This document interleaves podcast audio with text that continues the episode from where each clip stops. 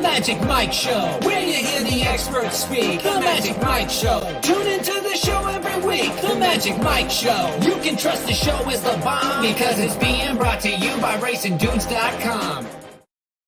What's up, everybody? Mike Somich here. We got a special guest today. Since we're going to Oaklawn, we figured we'd bring in the man, the myth, the legend, Aaron Halterman himself. Aaron, how's it going, buddy? Great introduction. I love it. I'm, it's going great after this. Uh, yeah, I listen. It's going to be fun, man. You brought in the Oaklawn guy. I will be there for these races, so that'll be kind of cool to watch the ticket come in there live. You don't get that very often anymore. I feel like you're watching from home all the time. So, yeah, excited to be here, man. And I think. Um, we have a sequence that is interesting. Let's let's say that.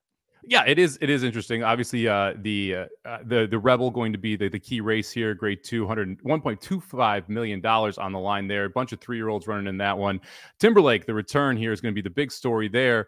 Interesting what you're going to do with that horse. I'm excited to talk about that race specifically. But before we do it, let's talk about the sequence as a whole.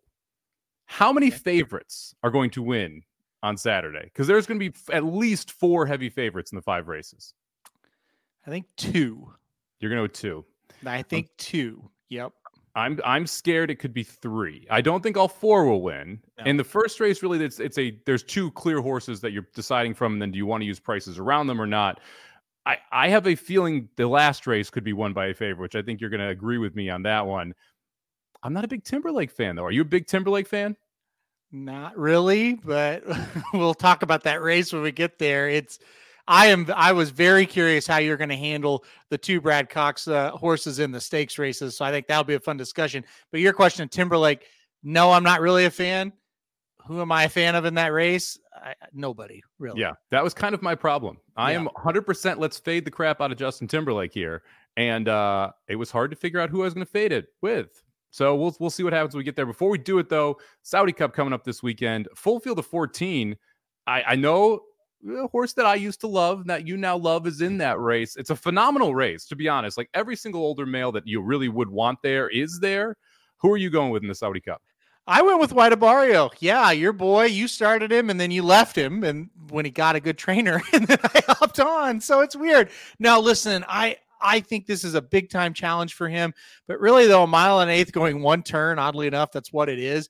That really should be right up his alley. So I think he's going to run pretty big to me, dude, I mean, if he keeps running these races like he has been the last two, I think he's a little bit better in the field. But this is a tough spot, and you just never really know uh, how they're going to run when they go overseas. But I'm I'm on White Abarrio once again.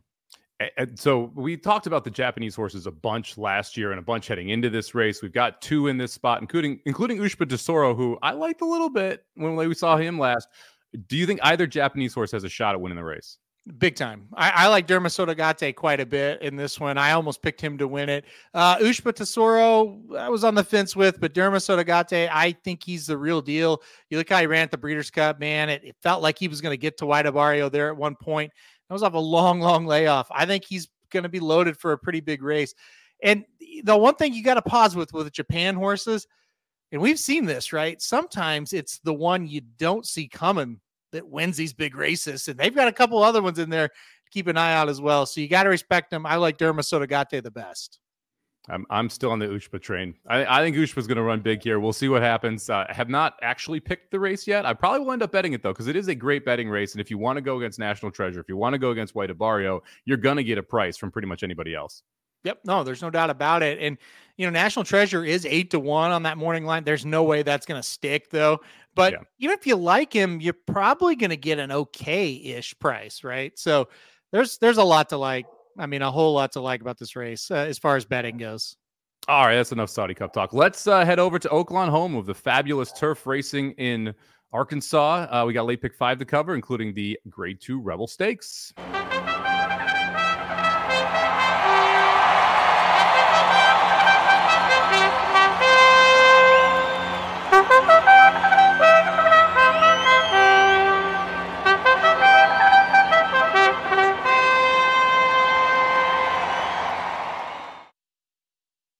It off here with the $150,000 carousel stakes going six furlongs on the turf, field of nine headed postward. And uh, when I look through this, to me, this was one of those where I was either going to go with the seven or the eight. And I, I, went back and forth quite a bit here. I know you landed you, you, you and I are quite different here. We'll just put it that way. Where did you end up on top?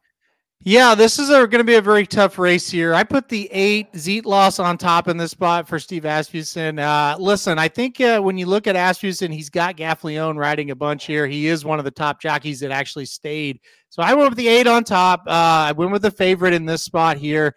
We're on two races in a row. Last time out at Oaklawn looked pretty sharp, but you know, yeah, we're moving up. We'll see what happens, but I think the eight is a must play for me. I put him on top. Her, I guess, on top, I should say. I so this is I, I don't think the seven or the eight loses. I think it's one of the two. And I went back and forth on which one to put on top. And I knew I was going to single this race pretty much from the jump, just because I saw those two horses as kind of the two clear horses in this spot. And I wanted to be able to spread later because I think some of those favorites are a little bit more vulnerable. And I like some prices around them a little bit more.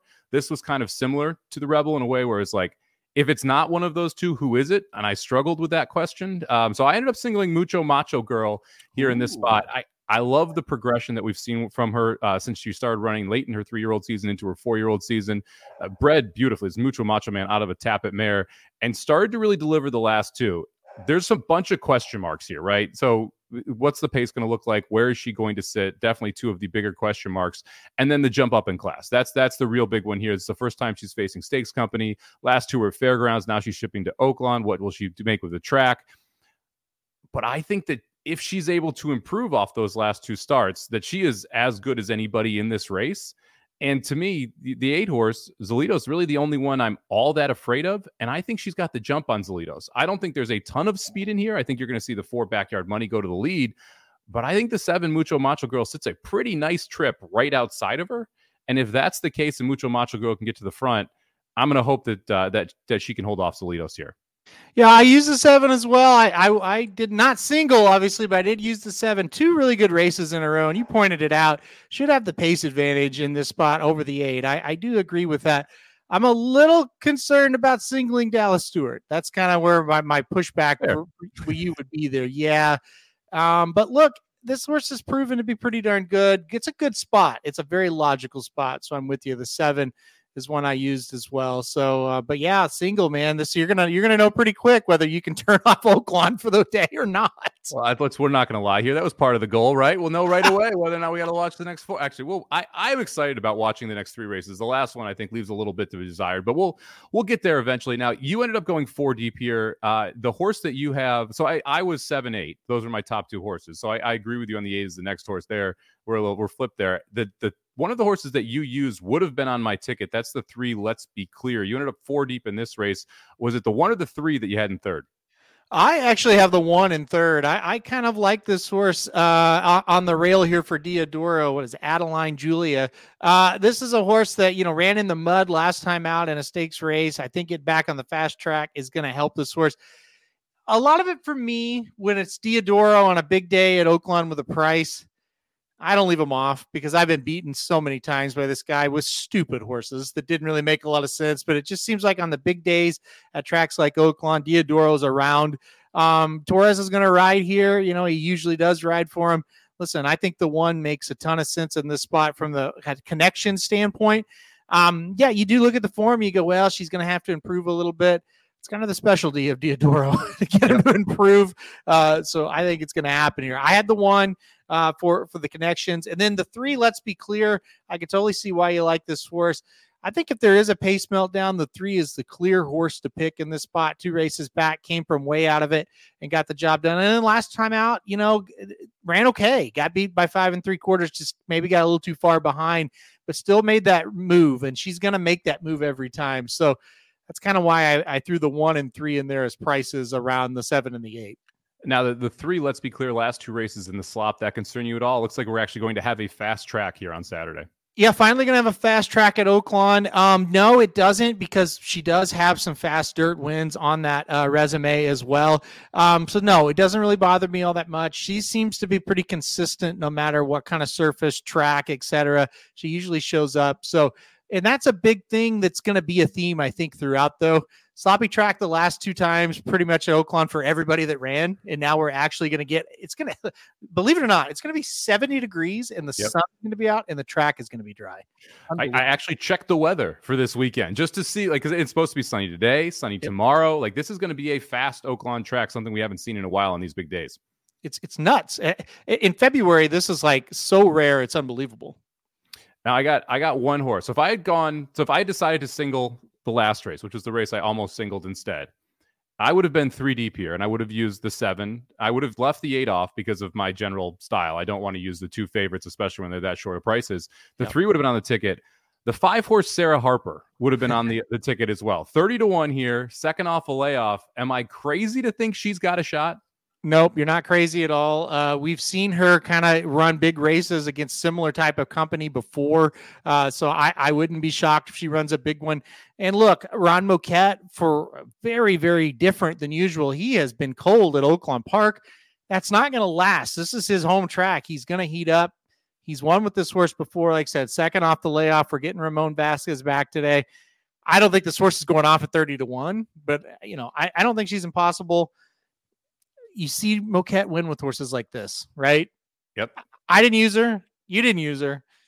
If she wins a race, there's going to be a text message between the two of us going, "We knew it," right? Yeah, a lot of lot of expletives, uh, and it's interesting yeah. because if you look through her form, and this is kind of why she's thirty to one, right? Last race in the slop wasn't great three races before that, all on turf, and then you go back to the Oaklawn form, and you're like, wait a second, like the poinsettia that fits that that runs right with the rest of this field, and she's thirty to one, and you can make pretty good excuses as to why to get back to that point. I think the big question is, is she still that horse, right? And the workouts aren't great, and you're going back over a year, like that to me is the biggest question with her. Yeah, and I don't know the answer to it. Uh, the one thing I will say you know, we've seen Moquett win with older horses. I mean, Whitmore always comes to mind, you know, yep. and it, it does kind of seem like at times it might take a race or two to kind of get them back in their top form. So there are, are reasons to think she's going to improve. How much improvement? Will it be enough improvement? I'm, I'm not sure about that. Yeah, so we'll uh, interesting start to the uh, to the pick five here. I'm singling the seven Mucho Macho Girl. Aaron going four deep with the two.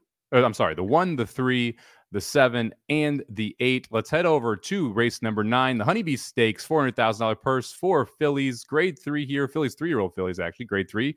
Uh, going a mile and 16th on this course. We've got the short finish line in play here at Oaklawn. Aaron, we'll kick it off with you. Who'd you put on top here? Uh, I'm going to go West Omaha on top. Uh, I, I, just feel like she's she's just a little bit better than the rest of this field, to be honest. I thought the race last time out at Fairgrounds, she really showed us who she was. I thought that was an excellent uh, start. We scratched out of that fairgrounds race last week to come run in this one. And it, to me, it, it looks like a very, very good uh, choice. I, I feel like she is pretty solid in this race compared to how she would have looked in the last uh, race last week. So I'm going to go uh, with West Omaha on top. I think she makes a ton of sense. Yeah, I, I, put her on top as well. Do you put anything into the fact that Cox had three in that race and that he wanted to leave Alpine Princess and Tarafa, your eventual winner of that race, in there and thought the West Omaha was the best of three and center here because that's kind of the thinking that I came up with when I went through this. Yeah, I think that does make sense. Uh, I think logically that makes sense. Although you know, when you go to the the male side of things, the Colts, he he did a really weird thing, taking an Oaklawn winner and an Oaklawn based source to the Risen Star for a third of the purse when he would have been six to five for the Rebel that we'll talk about later for a million and a million point two five. But that's for another discussion, I guess. But yeah, it could definitely be what you just said. Um, my only like kind of pause is she's a bit inconsistent, and that's why I didn't want to go like all or nothing with her. There's, you know, her race two back at Fairgrounds really wasn't very good, and no. it could happen again. Yeah, I, I, liked her that day in the Untapable, and I was pretty mm-hmm. disappointed mm-hmm. with the effort there. She looked great next out, but not really sure who she beat in that race. And this one definitely came back a little bit tougher here. Uh, we both ended up four deep. We both used the same four horses. We both put the six on top here. I went a little off the board. I put the four, Neon Beach in second year, Steve Asmussen in Omaha Beach, filly. Uh, hammer dropped $210,000 for Giant Causeway Mare. I really liked the race two back. I thought she ran better in the year's end than it actually looked. I kind of threw out the Martha Washington in a way for a lot of these horses, like no interest in Band of Gold. We'll get to that one in a second. Um, to me, Neon Beach kind of ran the best of that race and just kind of got unlucky to not be able to win. Did you have the four in second as well? Uh yes, I put the four in second, and I almost picked the four to win. And you kind of said everything that needs to be said about it. I, am 100% with you on this. Uh, I, I really like the four uh, in the spot, Neon Beach, and it was just a situation Last time out, it was an oddly ran race, uh, but she still did okay. I like this horse quite a bit. I, I, think this is one at eight to one that makes a ton of sense. I think she can be an upsetter. She can start to juice up the sequence. So yeah, I did have the four and second. I like it. Who who'd you have in third? Uh, the third, I did put the two band of gold in third. Uh, listen, it was a pretty good race last time out. I know it was in the slop, but you kind of look at this field. There seems to be a lot of pace on paper. I do think the two can come closing. So I, I used the two on the ticket too. I had her in third. Yeah, I, I, misspoke. I went three deep here. I didn't use the two, and for the main reason, the price. That to me was the biggest thing. Uh, yeah. Last time out, Band of Gold wins at twenty four to one. That was the wedding. Now we're two to one on the morning line. kind of feels like the funeral version of it. Yeah. Um, and you mentioned that race set up like perfectly for her as well. Now she looked good winning, so I don't want to take too much away from her in that sense. But it was a monster jump up over to the slop. Do you have some concern that the slop was the reason she moved forward, or do you think that you're going to get a similar effort? A thousand percent. I think it was a slop. Yeah, I, I think that was a the, the big part of it. And I was kind of ready to go against her until I don't know. The more I looked at this, I thought, boy, there's a lot of speed in this race. And one thing we know about McPeek horses, they're going to just most of them, 90% of them are just going to drop it out, drop out of it and then make one run. Right. I mean, that's kind of the strategy with the, with his horses.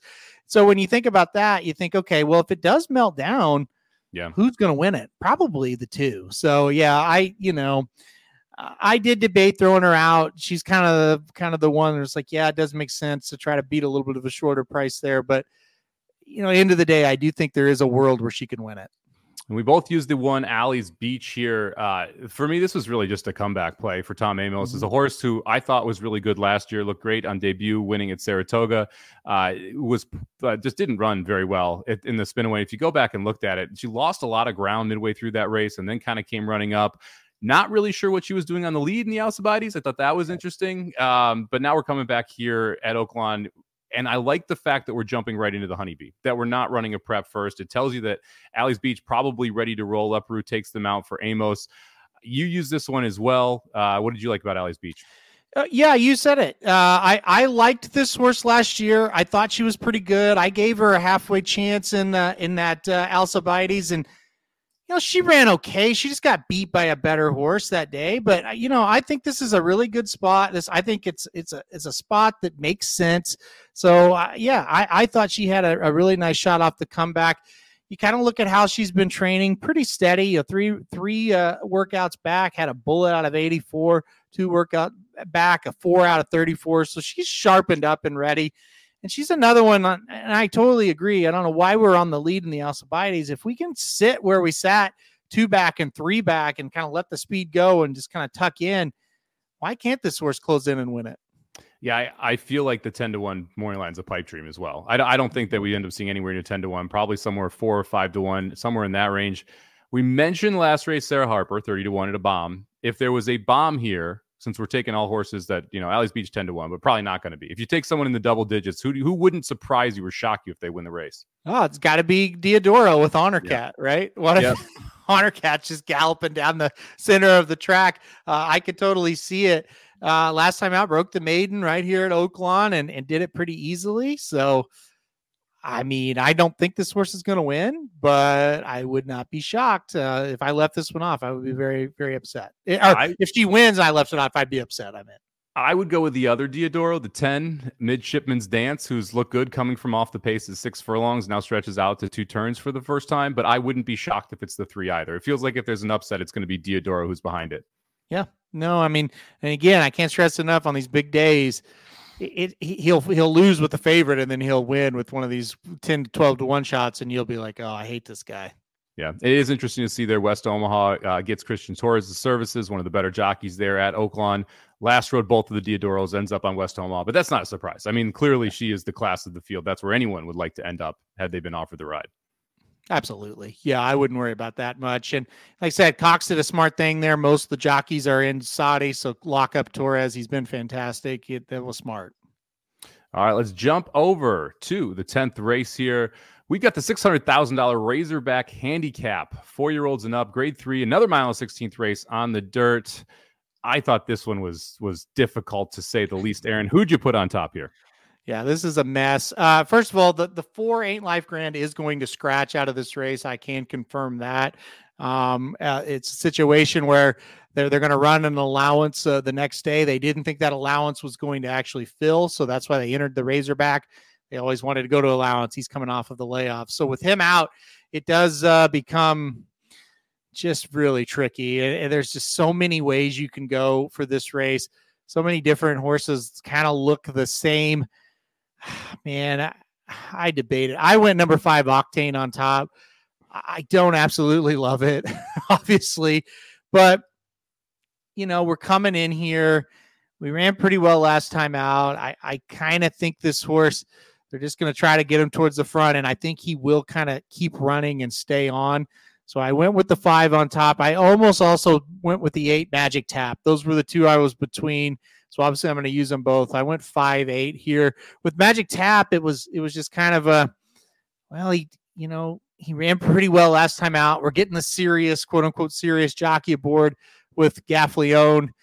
Maybe he's ready for a big effort, but this is kind of a mess. It is kind of a mess. I, I did not use the five uh, at all last uh, last race in stakes company and the, the other stakes race where he's been really competitive was restricted company. When he's been an open company, he's uh, he's struggled a little bit, and I didn't love the price.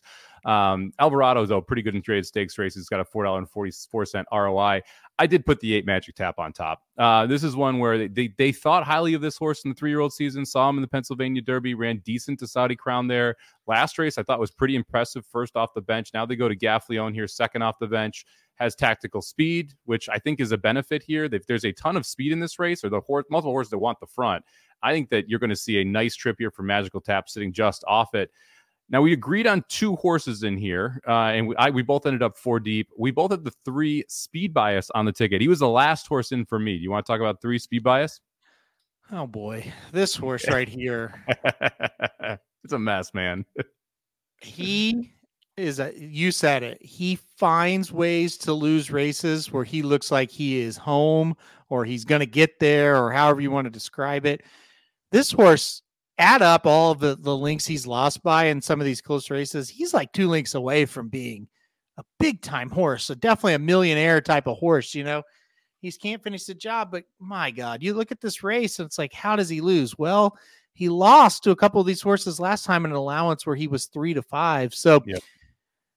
Eh, one of these races he's going to win because it's like it's like the luck of the draw. Like he's losing by a head, by a neck, by a nose.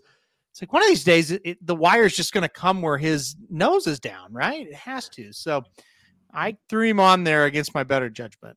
Yeah, you have to. You, you, eventually, he will win, but you don't love the one for ten that he is. Uh, last year, and then the 0 for one so far this year. Was, like you said, three to five last time out against some of these horses. Should be definitely part of the early pace. We'll see if he's able to go gate to wire in there. Uh, my second horse, my other must use here, the one horse Seize the Night. I was surprised you didn't include this one. Um, we uh, this is this is kind of that same theory here where we get second out as a five year old. The horse ran well last time out, and I think this horse just likes the fast dirt much more than he likes the the off off dirt. Sloppy last time, muddy two times ago. Now we're back to fast dirt, four for nine in his career over a fast surface, 0 for five with the second and the third. However, those races came more recently. So it makes me feel like this horse is consistently improving. And now we get to fast dirt and we're going to see the best effort that we're going to see from Seize the Night. I think the pace sets up beautifully for this horse. Should sit a really nice ground saving trip on both turns. Um, so I, I put Seize the Night on at six to one. You didn't you didn't use the one, huh? No, I did not use the one. Um, don't hate it, but I uh, did not use the one in this spot. I don't know. It, this is such an odd race that horses like Seize the Night and Magic Tap and Octane, all these horses we've talked about, speed bias, can actually win it. You wouldn't think a six hundred thousand dollar race we would be talking about these horses and make logical cases for, but you can, right? Yeah. So, you know, in one regard, I'm going to go. I just don't think this horse is good enough to win a Grade Three race like this. But in the in the next regard, and you do have to kind of pause a little bit. You go, well, this race sucks. So you, you know, yeah, he is good enough to win a sucky stakes race. I mean, when was the last time we had a handicap that was for this much money and no horse was carrying 120? The, uh, none of them are carrying 120 pounds. Like it's crazy to think about that. It's it really is an embarrassing card uh, in a lot of ways. As much as I hate to say that about a track that I love and I'm going to drive four and a half hours to be at, um, but it's eh, these horses just aren't they aren't very good. And listen, eh, Ain't Life Grand is the, is the morning line favorite in the race, right? And, and he's an Iowa, and again, I love Ain't Life Grand. He's my favorite horse. He's an Iowa bred coming off a 231 day layoff. His trainer hasn't won any races at Oaklawn this year. And the last time we saw him, he got beat by Giant Game, and he's the favorite in this race. So it shows you the the morning line maker was like, I have no idea what to do here. Yeah, yeah, and I that, I have no idea what these horses are going to go off at. I think the eight will go off as the favorite. Outside of that, I'm not yeah. sure kind of where all of these odds end up falling. Uh, fourth horse on for me here, the 11 Notary. Uh, I like the last two races, and this horse likes to win, and that's something you can't say about a lot of these horses. He's yeah. eight for 34 lifetime. Uh, last in 2023, he was five for 10. He's one for one for two this year with a second as well. I thought the last race was really good. This is a horse who's been successful on the slop, who's been successful on the fast track, so not too worried about that, and just been consistently improving since switch, bar, switching barns. So I'm, I'm hoping we can take another step forward here with Notary, who was 10 to one. The other horse I looked at was the uh, Donnie Von Hemel horse here, ballsy on the outside. It, am I? Should I be playing this horse? You're you're the Von Hemel expert here. Does the 13 have a shot? I don't think so. No. Okay. They haven't told me anything good about him. So that, all right. You know. So now that is Donnie's horse, not Kelly's, and so you know sometimes I don't hear everything about Donnie's horses, but I I mean, I I think you're okay. I think all right. Okay. That that was the one horse I was worried about. So I'm going to end up four deep here. I'm going one three eight eleven. Aaron going four deep as well. He's going two three five eight. All right, it's time. Excited to talk about this race. We'll probably won't be as excited to watch it, uh, but we got uh, the Grade Two, one point two five million dollar Rebels Stakes feature on the card. Got a bunch of Kentucky Derby points on the line. Big talk's gonna be here. Timberlake. I did not use Timberlake. Am I crazy? No, you're not crazy. So you're you're lukewarm at best. So who do you have on top? I have Timberlake on top. Okay. so so I'm a little crazy then. no, I don't think so. Okay. So why do you like Timberlake? Because there isn't anything else to like. Okay. I mean, I, that's, that's, fair. That's fair. I, I, like this. I wasn't a big fan of Timberlake when he won the Champagne. Um, wasn't a big fan of Timberlake when he won at Ellis. Didn't use Timberlake in the Hopeful. So for me, this is a horse I've kind of faded for a while. Um, are we sure the Breeders' Cup Juvenile was any good? Like that's the next question that comes up. And is this horse just going to be bet because of that race? Well, I he's going to be bet because of the champagne in that race, and he's also going to be bet because there the this is at least going in. It's got to be one of the worst. It is the worst rebel I've ever seen. Like I'll just say that. And again, going in, maybe something crazy will happen and a horse will blossom, but what is there to see? What is there to beat? That's just it. Like I, I'm not. I'm a bigger fan of Timberlake than you are, obviously. Yeah. But if like Muth was here, there's yeah. no way I, Timberlake would even be on my ticket, right? Like if uh if Sierra Leone was here, if uh you know, honestly, I would probably put Hall of Fame over Timberlake. You know, like there are horses, a lot of horses that I would rather play than him, but you just look through this field and it's like this, this is garbage. Yeah, it's it's quantity over quality in this year's Rebel. With since we yeah. do have 13, they're supposed to be at a postword. Makes it for an interesting sequence here. Um, I, I'm going to make some people happy in the chat. Okay. I put the one horse Carbone on top. I, I, think this is just a, a wild overreaction to what we saw last time, where this horse tried to press the pace and just completely collapsed in a race that, in my mind, completely collapsed. And now we get this horse back on the rail, 15 to 1 for Asmussen. I think Carbone is as good a shot as anybody in here, and we're getting a 15 to 1 price. I'm willing to take a little bit of a shot on top. I don't hate that at all. Um, I don't think he's going to win because I don't have him on the ticket. I'll say that. I don't think it's the worst thing. If he's nine to five to win the Southwest, you draw a line through it and go, okay, well, he can win this one. Here's what I hated about him. Yeah, I mean, he definitely had an excuse because he got into a pace tool with a stablemate. Brilliant job, yeah, by the way, to get here. Uh, you know, anyway, I could get into that. I hated that he just completely fell off the map. Like I would have loved if he'd at least kind of ran on and maybe get beat eight or nine, but to get beat 21 and three quarters, it kind of showed me it's like, yeah, he's not great. So he didn't really want to go that distance, maybe. I, the other problem I had with him, it's like, God, it seems like there's a lot of speed in this race too, you know? Yeah, that that is my biggest concern with with putting him on top is that it's a speed issue. Now I'm hoping that because he drew the rail, that actually gives him an advantage over the rest of the speed. And we see one of those classic situations where everyone sees a ton of speed on the paper on paper. The one who has no choice but to go goes, and then you have a couple horses who decide, hey, we want to be close, but we don't want to press it too much. And then all of a sudden they're two and three wide in the turn, and Carbone has a clear length lead when we get to the top of the backstretch and can slow it down a little bit. We'll see if it actually plays out that way, but that's the the mental image of this race I put in my head when I was picking this horse on top. No, it's fair. We talked about it on a couple shows today, and it's like if I if I'm uh, Castillo, just send as absolutely as hard as you can and get his position because that's the only way you're going to win. You've got yep. to get position. You got to get the lead, and if he gets out there and he gets brave, it, it's not impossible that he's pretty good and he'll go win that race. You know, I I thought he could do it last time. Obviously, that was a really yeah, good call. Didn't work out so well. yeah, at all, but oh well. You know. uh, I did put the eleven um, just steal on in second here. Uh, I'm pretty lukewarm about this opinion, but I uh like again, I didn't I went four deep. I don't love anybody in here. I took some shots with prices outside of uh, outside of the 11, but I thought Just Steel ran pretty well last time in the Southwest. Was close to that pace, ended up running second, beat everybody except for Mystic Dan who I I mean, I don't think is very good, but this field is not very good either. Uh, we know that Dwayne likes to run a, a, bunch of races. We've seen this horse run, horse run a bunch. Won a stakes at Churchill. Um, that was at six furlongs. I thought the Smarty Jones or wasn't a bad race. I like catching freedom. So for me, that at least is a positive here for Just Steel. Um, yeah, I put the 11 in second. Did you use the 11? I didn't. I just love this race for us. I just couldn't.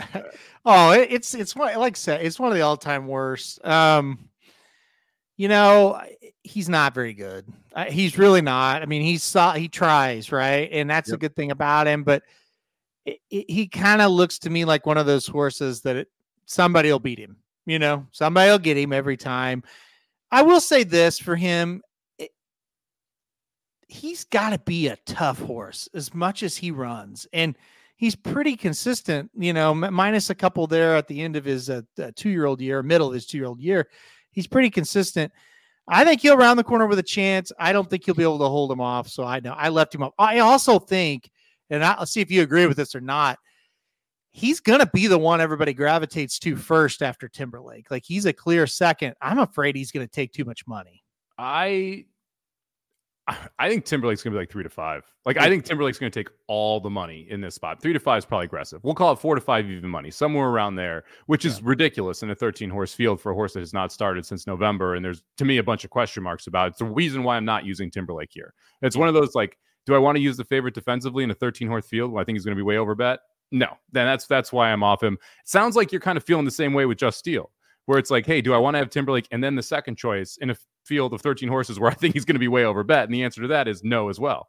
Yeah, exactly. I see. I went three deep and I said, okay, you're using Timberlake or just Steel. You're not using both of them, right? Yeah. I'm just not going to do it. I have a single in the last leg, so I was like, all right, I, I can get kind of creative, and I, I just I trust Timberlake more than I trust just Steel. Um, so I, I used him, and then I used the two and the six as my other two. I, I think uh, Dymatic out all the Asmussens, he gets Gaffalione, the six horse. I, I just feel like okay, they must think this horse is, you know, getting better. Is yep. the one that kind of our best chance, so to speak. So I used him, and then I used McPeek at, at with Northern Flame, the two, just because you know, good race last time out.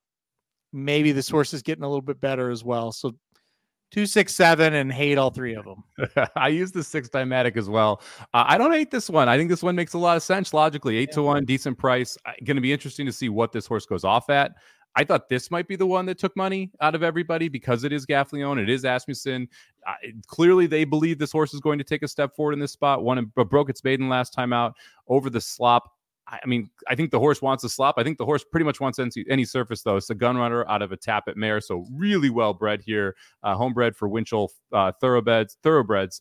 I, I think the six run's pretty big. I think it's interesting. We're adding blinkers, a move that Asmussen's 15% for. So, we'll see if that's able to help. Also, gets to drop four pounds from that maiden special weight win. So, we'll see if that makes a difference. Um, but you're really betting on the come here with Dymatic and, and hoping we get that eight to one price and it doesn't fall too short. I went all the way to the outside and I went to a little bit of a crazy one here. Time for Truth, the 13. Moquett. We got Bejarano up. I'm wondering if Carbone doesn't go to the lead if the 13 can take him gate to wire. And that's yeah. the, the, the entire reason I'm playing this horse. I thought both of the two sprint races were very good. Uh, was in a stakes race last time, lost to Valentine Candy, but I thought ran well in that spot. Um, and, and you mentioned with the one how with Carbone how you didn't like that the horse quit. This horse got beat and just absolutely fought after that and was able to hold off everybody else in that race. I don't know if we can stalk, which is you know, why it's the horse 15 to 1? Because if this horse was able to stalk and pounce, I think that that time for truth would be pretty dangerous in this spot. We'll see what happens from a pace perspective. And where this horse sits on the first turn is going to tell you whether or not he's in it. But I'm going four deep here. I'm trying to beat Timberlake. I'm going to use kind of what I consider a little bit crazy of a price and the horse all the way outside in time for truth. Yep. No, I don't hate it. Uh, definitely. You look at the breeding for this horse, Omaha Beach, out of a Lookin At Lucky Mare. So, I mean, uh, it's it's weird that they, you know this horse hasn't went uh, two turns yet, but have an old school uh, kind of thing, going two sprints to a route. I mean, that is something that you know a lot of solid trainers uh, will tell you uh, to do. So, it could be ready for a big race. I hate the draw, yeah. but listen, like you said, if he blows out of there and gets to the lead, the draw all of a sudden becomes no problem because you're on the rail, you yeah, know, in front. Uh, this is a horse that's gone 22 45 in both of his races, right? And the one horse has gone 23 and 2, 47 and 4, right? So that mm-hmm. like if you're looking at the two for pace, the 13 can get there if he wants to. Now the question is, can he slow it down? But if the 13 crosses on the one, I would assume we're going to see a pretty slow second quarter because there's really no one else that's going to press the 13 if he's going out that fast except the one. Yep. No, you're right, and I it could kind of get out there and control uh control the narrative a little bit. And you know, Bejarano, he's very capable. He he's not going to cost this horse. I wouldn't think. I better not say that because they all could cost a horse every race when they break. You never know. But uh, you know, I don't. I trust him to, kind of do the right thing uh, by the horse here. So. Listen, I, I, think with Moquett, like I said earlier, he's been cold, but I wouldn't let that bother you too much.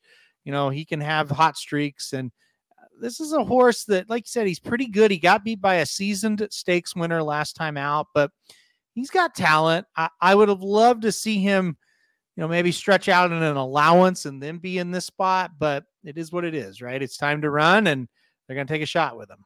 Now you you mentioned you use the two Northern Flame as well. It's the horse that I looked at. It's another speed horse. Probably projects to be right there with the one of the thirteen. Is one of the horses that wants to be forwardly placed. One last time, hundred thousand dollar optional N2L. That was first time Lasix. We're losing those because we're back in the stakes race. Where do you want this horse to sit? That was one of my biggest concerns with playing this horse because gate to wire last time. If you go back and go through, the other win was also gate to wire at Churchill. Uh, his past horses, but doesn't pass horses and win. Now did lose to Carbone, did lose to Timberlake, two horses that I think we both think are, are at least decent or the top top tier in this race. What trip do you want for the two Northern Flame? You, you tell me. I don't know. With, with these McPeek horses, you don't ever know what they're going to do, right? You just throw them on the ticket and pray. That's what he does. He just throws them in the entry boxes and prays, right? I mean, look, I, I think you see what he did last time out and you realize that's not happening in the spot. and if it does, and he's on the lead, they're going really fast and he's going to finish 80 links behind. So, to me, I, I, look at the race two back where he was he did make a nice close uh, from basically last. Uh, you know, I don't want him to be. I want him to be somewhere between the two, sitting like fifth or sixth, and maybe try to get first run. It it makes me feel not really confident, but it makes me feel okay that he has like dropped out of it and passed horses before. Like he isn't a need the lead type. Um, but yeah, I, I think kind of just take back, make a run from mid pack is probably the the best bet for him. It's uh, I, I, can tell by your tone of voice how enthusiastic you are about this rebel after doing this with you for years. I mean, it's just awful, and and here it is, the second biggest race at my home track, and it's just like I don't. Uh, to be honest, like I'm more excited for Sunday than Saturday, so it's not good. How many horses out of this field end up in the Kentucky Derby? Well, it's a tough question because the winner of this race is going to get 50 points. Yeah, one is is would be the easy answer. And, if I set it at one and a half, are you taking the over? Yeah, because just Steel's here, and I think if he's got four legs, he's going to be in the Derby. They're going to find a way, you know. Yeah, okay. So I I think it's I think it's two. I think it's whoever wins, and I think it's just Steele. But the thing is, we've got a great shot from for for a horse to go from zero points to fifty, right? Yeah Yeah. Because if Timberlake doesn't show up and just Steel's kind of what I speculate he is, he's just going to hit the board type. Well, one of these other 11 have to win, Samich. Like, there's no way around it. So, I, I don't know who that horse is going to be. Hopefully, it's the six for both of us, I guess. But uh, Yeah. but i- i- if that's the case, then you're going to have one that's it's a win and you're in race, right? Essentially, you know. So it would be an interesting bet if they offered you uh, Asmussen and Cox versus the field in this spot. Because that's about 50 50 based on the way the prices are. And it'd be a, a- an interesting way to look at it. I would, I would probably take the field, even though I picked two Asmussen horses. I think I would take the Asmussen Cox because you are you're getting a favorite and you're getting. I think the six is live. Well, you do too. You th- we both think the six is live. You think the one can bounce back. I mean, you you you, in that bet you're also getting Carbone, who was nine to five to win the last prep. So you, when you look at it like that, you probably take Asmussen and Cox. I would, I'd see it would be a good line though. That would be an interesting one to put out there. Yeah. Uh, Ron mentions here, we're going to use the four a little bit here. Uh, that's T- Pass for Peter Miller. Any interest in the four, who's a big number, 30 to 1 on the morning line? I have no interest, but don't let me talk you off of it because who else are you going to use? I mean, you could listen. You could say I'm going to use a horse that's not in the race, and I would say, yeah, he's got a shot. You know, like if the four wins the race, I'm not going to sit there and go, well, I'm just completely shocked. Like, but I, he wasn't for me. I I couldn't make a case for him. It was pretty heavily bet last time out. Uh, it may have been the slop. We don't really know, although did win on a wet fast track at Santa Anita. Uh, another one that's probably going to be part of the pace. It's it's eh, so I don't think Timberlake wins in a collapse. Is there any horse that if this thing just completely falls apart that you like? Well, I think the six is the best answer for that. That's the logical one. Um, I maybe, Maybe the- the three common defense. Okay, yeah, the other McPeek. I mean, that wouldn't be that shocking. Well, but my only problem with that is the pace collapsed the last time he was in this race, and he was 17 licks behind. So Yeah, it's like, what fair. the hell? That's fair. Yeah. Yeah, I mean the, the other one that you could be like, well, maybe the five, and you're like, well, wait a second, he was in that race too and finished tenth, lost by 27 lengths. So, uh, yeah, I would say the six, probably the the most likely one if we do see an absolute collapse. All right, let's jump to the 12th race, final race here, maiden special weight, three year olds going a mile and 16th, hundred twenty thousand dollar purse. And this is going to be your most singled horse in the sequence. I have a feeling. Aaron, tell us about the number seven. Crushed it. Yeah, Crushed It's going to be my single, and I'm sure. I don't know. You know, I don't know. They may single West Omaha. That's the thing. There's a lot of favorites you could single, but this could be the one for sure. Uh, listen, I I definitely think the seven Crushed It's the horse to beat here. Uh, he's ran two races that are simply much better than anybody else that has started yet. So that's you know point number one. I do worry about the two a little bit. Give me a reason for Asmussen, but he really hasn't been that good at either start then you look at the first time starters, right? You okay, he's better than all the ones that have started, in your opinion. First time starters, a Lukas horse that's 30 to 1 that isn't working very good at all. And then the six at 20 to 1 for uh, PJ Song. These works look really slow as well. I think the seven's really logical. I think the seven gets out in front and takes some gate to wire here. My only worry is the race, especially last time out. You can't lose that. You, You really can't can't. lose that And race. that's that's the okay on debut. You're going six furlongs. It's your first ever start. You get beat at neck. It's like, hey, I get it. Ran really well. The second race, how do you lose it? So again, that could happen. But again, I I, I just think this horse. I just think he's better than the rest of this field.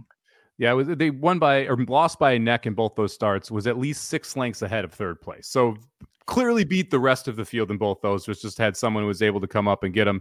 Um, yeah, I uh, I can't do it. I mean, I I, I like the horse. I'm gonna put Crush It on top. I can't single here though, just because there are two horses in here that I thought were at least interesting, and I'm gonna go to the two horses on the rail. Give me the one horse Sicilian Defense.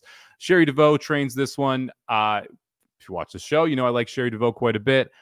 The horse got bet some in the first start. Was in the 10 post at Gulfstream. It's not easy to win going six furlongs from the 10 post in Gulfstream first time out. I thought ran okay anyway, didn't break great, was able to make a move, got up to fifth, just kind of faded a little bit. I think you're going to see a horse that's a lot better second time out. And this is an Uncle Mo out of Giants Causeway. The distance should be a positive here for Sicilian defense. So I think you're going to see a better break, and you're going to see Sicilian defense closer. We'll see if he can get up there and get the job done, but I'm not like overly excited. However, I like the one and the two. Give me a reason more than I like the horses that were um, that were in the other races that I looked at for singles here. So I ended up going one, two, and seven in this spot. The two give me a reason. Steve Asmussen, first off, a long layoff. I thought the horse ran okay in both the first two starts. Has shown speed. Has been able to pass horses. We'll see what happens. I I just want to try and beat the seven in case the seven loses by a neck again and just way over bet. It does feel like the one is that horse that's gonna beat Sitting the seven.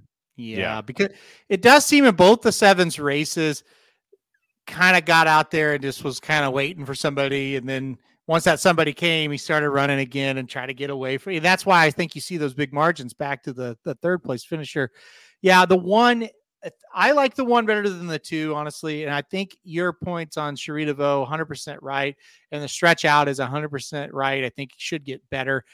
I, th- the the kind of the flip side of it is this horse just did not do any running in that debut race. You know, Yeah. uh, you would have loved to have seen maybe this horse run a little bit better, run on a little bit. However, that's why you're getting 10 to 1. So, you know, so I like it. Um, if I was going to go too deep, I would add the one. The other horse I was a little interested in, uh, the 10 horse Thousand Springs, who has been awful in both starts. Yep. However, it's the first time this horse isn't going to be on the rail. And I wonder if the rail was the problem for Thousand Springs in both those. Um, it- it's a McPeek horse. You're getting the right price, 12 to 1 morning line. Brian Hernandez Jr. fi- sees fit to ride. Did you look at the 10 at all? Hate the, I would hate if the 10 10 1 would totally just just be pissed off because but it is a McPeek special. Just didn't really do much, nothing going on.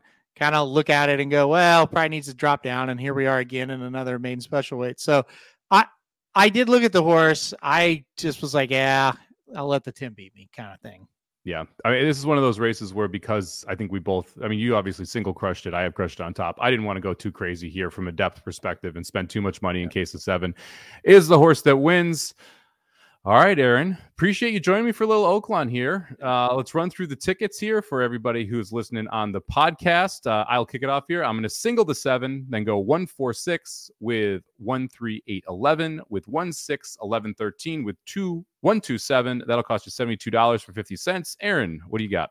All right, I'm going to go one three seven eight with one two four six with two three five eight with two six seven, and then I'm going to single the seven in the last ninety six dollars. All right, let's uh quick fantasy league update. Who do you think's going to win that thing? Because it's a mess Not me right and not you. yeah. I uh, like just on the three year old crop because I've had a couple people like, hey, if you could bet one three year old to win it, who would you bet to win the Derby right now? I don't even know who I would possibly recommend, which is wild to be this far along in the trail. Look, Nysos is clearly the best three year old in the country. I, I like, I don't even want to hear the arguments against that one. Who do you think is like realistically someone you'd want to bet? Because I, I'm gonna, I tell you, I'm not gonna pick Sierra Leone to win the Derby. 100 percent will be not making that selection. Yeah. unless it's just unless it gets worse from where we are. But I don't think it will. I think there'll be someone who catches my eye before then. Where are you sitting right now from this Derby Trail perspective? No clue. Not, not. I can't. I'm with you. I, I can't. I have to do a Derby video every week, and I literally said in this last video, this is a waste of time. But I'll have to do it again next week, and it'll way, be a way to promote the. Derby videos there. There's just well, I mean, because I'm honest, and it's just like, what what do you really want me to say? Like Sierra Leone, everybody thought that Risen Star going into it was this loaded race, and it looked really good. I wa- I like even watching it live, I thought this isn't very good. Yeah. And then you watch it again, it's like that wasn't good.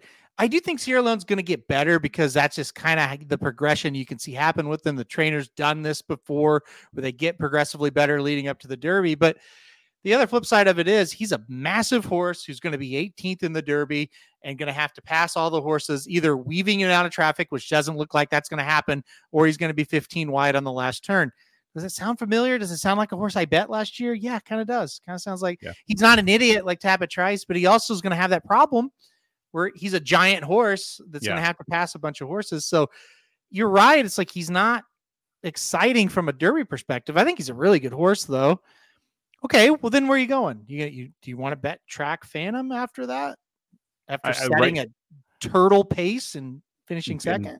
That was that was as bad as anything to me. It was so damning that he was not able to win that race because it's like, look, man, you had everything your own way, and you mentioned, you know, Sierra Leone has to go wide. He went wide. He was like nine wide on that turn, and he still was able to run him down. Uh, it, to me, the key with Sierra Leone, you've mentioned, it's a big horse and not an overly athletic horse, right? Mm-hmm. When you think about last year, Derby winner, very athletic, small horse who was able to weave in and out of trouble and beat Angel of Empire and beat Trap Tapit Trice Two Holes multiple times in that race. And that's what won the race for him.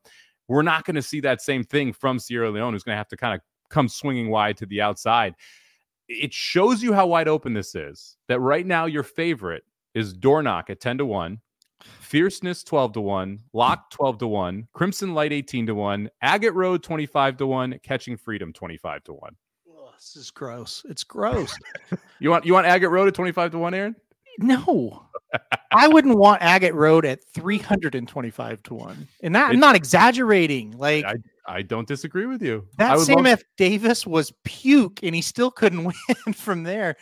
Um Locked is a horse I'm still interested in, but it's probably because we haven't seen him yet. And when we see him, we'll probably go, he's not very good because that seems to be what's happening. I, I think catching freedom is an interesting horse, but he also is green. He doesn't run straight. He still has that problem. He's going to come from way out of it, but not quite as far out of it as Sierra Leone. But we're talking about a horse that got the jump on Sierra Leone and still couldn't beat him. It's weird because like I have Sierra Leone ranked number one, Jared was like, "Yeah, you got him number one. Tell us why." I was like, "Well, who? I, there's nobody else." Yeah, where else am I going to put? Yeah, who else am I going to put there? Yeah. Um,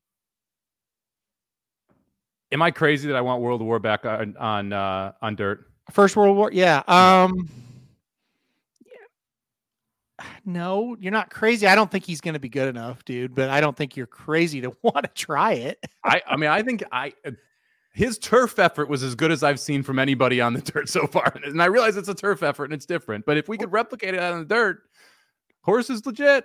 Well, but, but I don't disagree. My problem is they tried it and he couldn't beat yeah. freaking uh, Otello or whatever. That, that race, that Mucho Macho Man was so weird though. Like it was, it was just a weird race. I, I I would love for them to come out back in the Fountain of Youth just to take a shot, just to yeah. see. We'll see if it actually happens or not. Yeah, no, I, I agree. It's it's definitely if I had a, a colt that had a pulse, I would and, and it was decent, I would try anything because it's there, it's there to be won. But I don't know. I just keep thinking every week, okay, somebody is going to show us something. And I guess we did get it with Nysos. By the way, Nysos it, on my morning line would be like three to five right now against these horses. Like he looks way the best. And again, will he how how well will he stretch out as they keep going? Who knows? But yeah, anyway. that that'll be interesting. But I, yeah, to me, catching freedom, and I, I like I know Nick mentioned catching freedom down here. Yeah, I, I still am interested in catching freedom after that race because he was goofy in that stretch. He had not figured it out yet, and if he can take that step forward, I think he's still legitimate. Twenty five to one is too short. That to me was the issue. Like I, I would need like 50, 75 to one, somewhere in that range if I was going to look at catching freedom seriously for a future ticket. I like catching freedom quite a bit. I'm with you. But again, do you want a green horse for the Derby? No. Well, you, are assuming he takes a step forward in the next two, right? Well, or that's one. just it, and that's the big key. We got one more prep in it. Well, two in some cases, but one for most of the big ones. If, if he run, if he straight like like Angel of Empire, for example, you know, he was kind of weird at first and they got him really figured out. And so you saw it twice in a row and then you're like, okay, win or lose, I'm comfortable that he's going to run a race and not do something stupid in the derby. And he did, and he ran well, right? That's what you want to see for I mean, if catching freedom is going to the right and going to the left again in his next race, well, you can have him for the derby, you know? Yeah. Going to be an interesting, uh, what, another three months until two, like a little over two months, I guess, until we actually run the Kentucky Derby here. I'm excited right now, which I know you're the opposite of it, but all this, I mean, I shouldn't say you're not excited. All this is just playing into a bomb that's hopefully logical winning the Kentucky Derby right now to me. Yeah.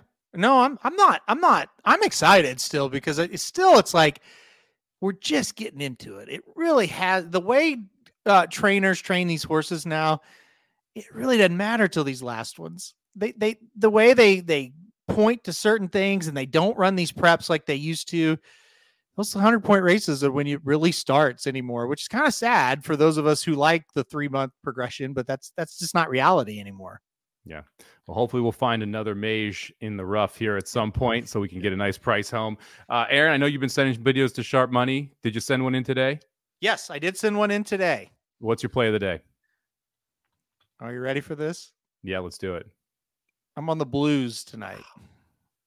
I, I actually I have the Blues as they play it today as well, although not oh, wow. the uh, not the play of the day. I, I do think, think, they, they should tonight. be favored tonight, and they're not. Yeah, I had them. I had the minus one twenty in my numbers, and they're minus one hundred five last I saw. Mm-hmm. So I, I, took that fifteen cent edge and played it. I um I played Minnesota laying three and a half against Ohio State tonight. I think Ohio State bounces off that win against Purdue. Yeah, no, I like that one. Um, I, I like. I think Minnesota just a better team, you know, so that makes total sense to me. Um, I kind of liked Nashville tonight at plus 130 in Los Angeles. That was another one I thought about. I, I passed on that one, but I looked at it a while. I, yeah. I my big my big plus money tonight. Okay. Laid the goal in the half with the Canucks plus 195 at Seattle. See? We've been on the we've been I had it wrote down and I had it in the queue to bet and I didn't do it. Yeah. I this is a bounce like we talked about like the, the bounce back spots a lot of times for horses. This is a bounce back spot for this vancouver team who's been phenomenal all year leading the nhl in plus minus get to take on a seattle team that's actually not that good at home. Nope. And you're getting a monster plus number because of the last three games for vancouver. Yep Yep. I, I think at plus 195, that makes a ton of sense. Yeah. And I, like I said, it was one I had it wrote down, had it in the docket, and just didn't pull the trigger. Um, really, hockey is one of these sports. The final scores don't really reflect how well a team plays. You got to be careful because you look at that last game in Colorado. Go well, they got beat three to one to Colorado. Well, Colorado's very good. Number one, and number two, if you watch the game, Vancouver dominated the game and got beat. So if they yep. bring that game to Seattle, they're not losing tonight. Uh, the game before that they lost 10 to 7 to the wild but they were up 5 to 2 heading into the third period and they gave up six goals in like five and a half minutes at one stretch including multiple empty netters. Like that score is not exactly indicative of how that game went either. No that was a, the weirdest game i've ever watched in my life. They v- vancouver was getting ready to run away with that well they were. They they had ran away with it i don't know what happened i can't explain that one that's unexplainable a wild team that doesn't score all that often either. like that I know and that's the thing. Like, if you told me who's going to score ten goals tonight, the Wild would be like thirty on my on the thirty list. You know, or at least twenty eighth. I, I had three hat tricks in one game. Just crazy stuff. I, I, mean, I'm surprised there were any hats left for the third one that we had uh, that we got to see them thrown on the ice there. When I think it was what Kirill scored the third hat or yep. the final hat trick mm-hmm. uh, with an empty netter with like ten seconds left, something like that. And there were still hats raining down from that stands crazy, crazy, isn't it? Gotta love hockey, man. They don't run out of hats. Come on. All right, that's going to be it for us here. Aaron, heading to Oaklawn for the weekend. Make sure you're checking out the Racing Dudes Twitter feed for all the updates there. We've got action from Gulfstream Park, Santa Anita, all over the country today or this weekend.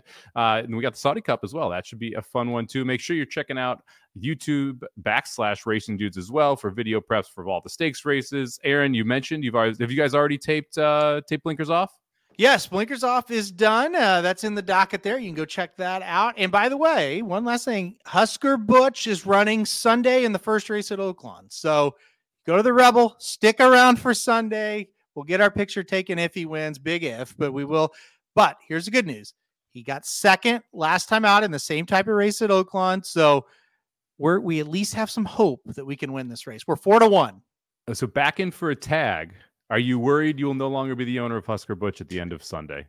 Worry would not be the right word. I am excited that I might not be the owner of Husker Butch. Cautiously optimistic you'll no longer be the owner of Husker Butch. I was told that some people looked at him last time out when he was in for 20. And I think now that he's shown, hey, he can run at 20K level. level, this could be it. This could be it. Yep. Well, best of luck to you and Husker Butch on Sunday and everybody in the chat and listening to this over podcast form with all of your bets over the weekend. Uh, we'll be back on Monday to recap this wonderful day of racing from Oaklawn, as well as the Saudi Cup and everything else going on in the horse racing world. Aaron, thank you very much for joining us. Appreciate it. Always a, a pleasure to have you on here. Uh, anything else you want to plug before we take off? Um, no, I'm good. I think we've done all the plugging we can do, eh, Samich? I love it. Hey, whoa, whoa. All right, we're we're out of here on that. The Magic Mike Show, where you hear the experts speak. The Magic Mike Show. Tune into the show every week. The Magic Mike Show. You can trust the show is the bomb because it's being brought to you by RacingDudes.com.